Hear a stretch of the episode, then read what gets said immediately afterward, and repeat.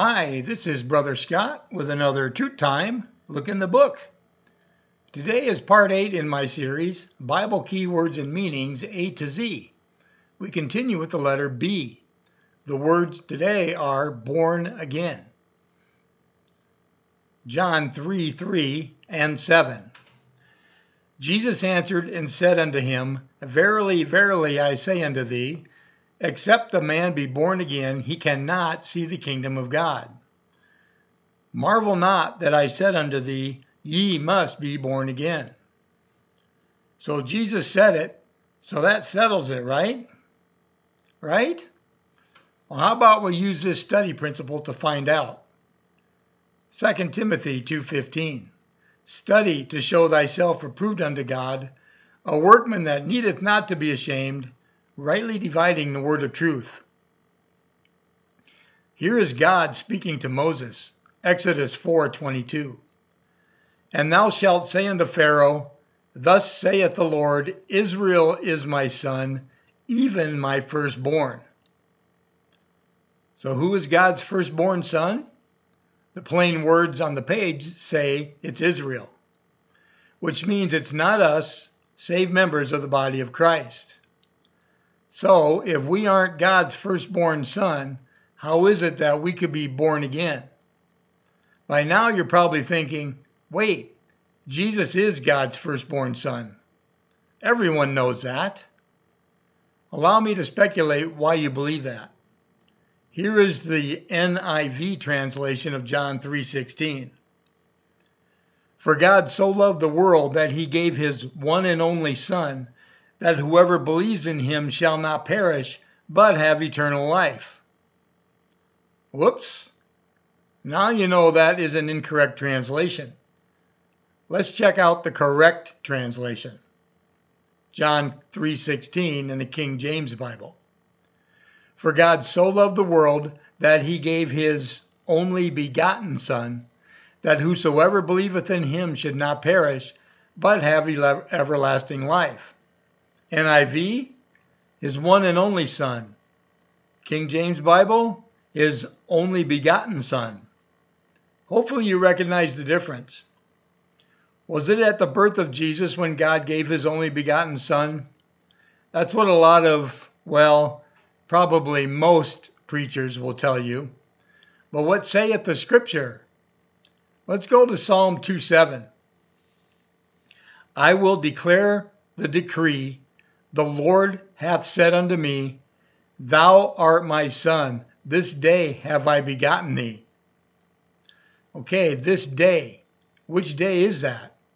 When we compare scripture with scripture, we find in Acts 13:33, God hath fulfilled the same unto us their children, and that he hath raised up Jesus again, as it is also written in the second psalm, Thou art my son, this day have I begotten thee.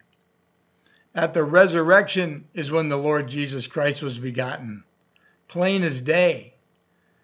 To recap what we have learned, Israel is God's firstborn son, which means it is Israel, not us, who will be born again. How do we know this? Acts 3:19. Repent ye therefore and be converted that your sins may be blotted out, when the times of refreshing shall come from the presence of the Lord. Quote, when the times of refreshing shall come, unquote, is referring to Israel's future when the Lord returns and blots out Israel's sin at their rebirth. They will be born again at that time. Born again has nothing to do with saved members of the body of Christ. 2 Corinthians 5:17. Therefore if any man be in Christ, he is a new creature. Old things are passed away, behold all things are become new. Born again cannot be referring to a new creature. When something is new, it cannot be something again. It never existed previously. In order for something to be born again, it would have to have existed prior. Something that is new has never existed prior. And who existed prior to being born again? Israel. not saved members of the body of Christ. We were crucified with Christ and we are new creatures. We did not exist prior to becoming a new creature. Hopefully, you can comprehend that. In order to drive this home, the term born again is only used three times in all of Scripture. John 3 3. Jesus answered and said unto him, Verily, verily, I say unto thee, except a man be born again, he cannot see the kingdom of God.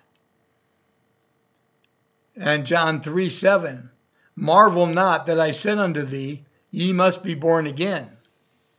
And then in 1 Peter 1:23, being born again, not of corruptible seed, but of incorruptible, by the word of God, which liveth and abideth forever. In the book of John, Christ is speaking to Israel. And in the book of 1 Peter, Peter is addressing Israel. So obviously, the term born again refers to Israel exclusively. Saved members of the body of Christ are not included. Those claiming to be born again and telling others they have to be born again for salvation is giving those people a false sense of salvation because it is, because it is not the gospel of our salvation in Ephesians 1:13. Ephesians 1:13 reads, "In whom ye also trusted, after that ye heard the word of truth, the gospel of your salvation, in whom also after that ye believed, ye were sealed with that Holy Spirit of promise."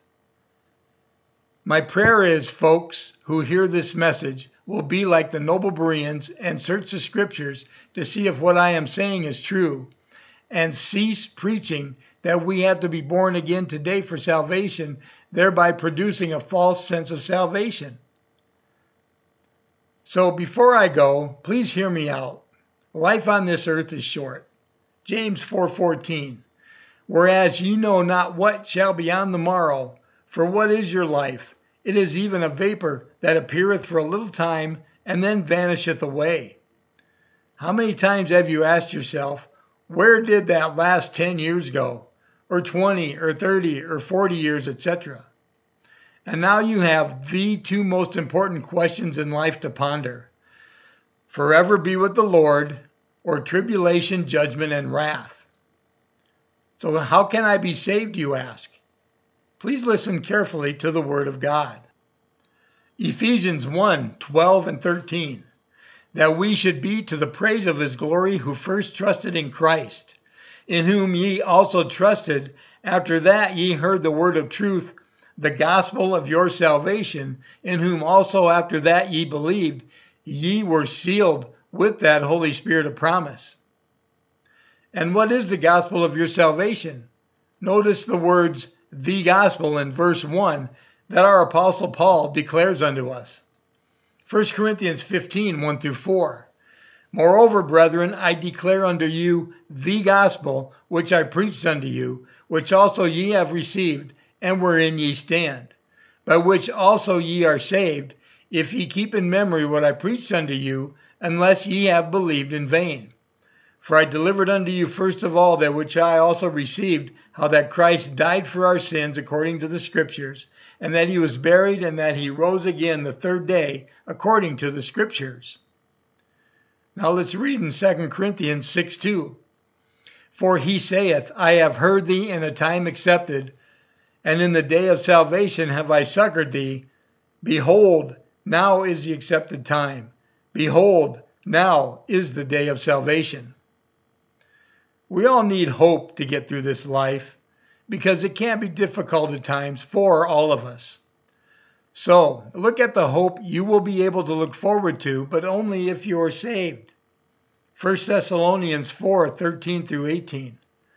But I would not have you to be ignorant, brethren, concerning them which are asleep, that ye sorrow not, even as others which have no hope. For if we believe that Jesus died and rose again, even so them also which will sleep which sleep in Jesus will God bring with him. For this we say unto you by the word of the Lord, that we which are alive and remain unto the coming of the Lord shall not prevent them which are asleep. For the Lord himself shall descend from heaven with a shout, with the voice of the archangel, and with the trump of God and the dead in Christ shall rise first. Then we which are alive and remain shall be caught up together with them in the clouds to meet the Lord in the air, and so shall we ever be with the Lord. Wherefore comfort one another with these words. Finally, God himself longs for each and every one of us to be saved. 1 Timothy 2 4, who will have all men to be saved and to come under the knowledge of the truth. So please don't delay. Today is the day of your personal salvation, if you so choose. This is Brother Scott with another Truth Time look in the book.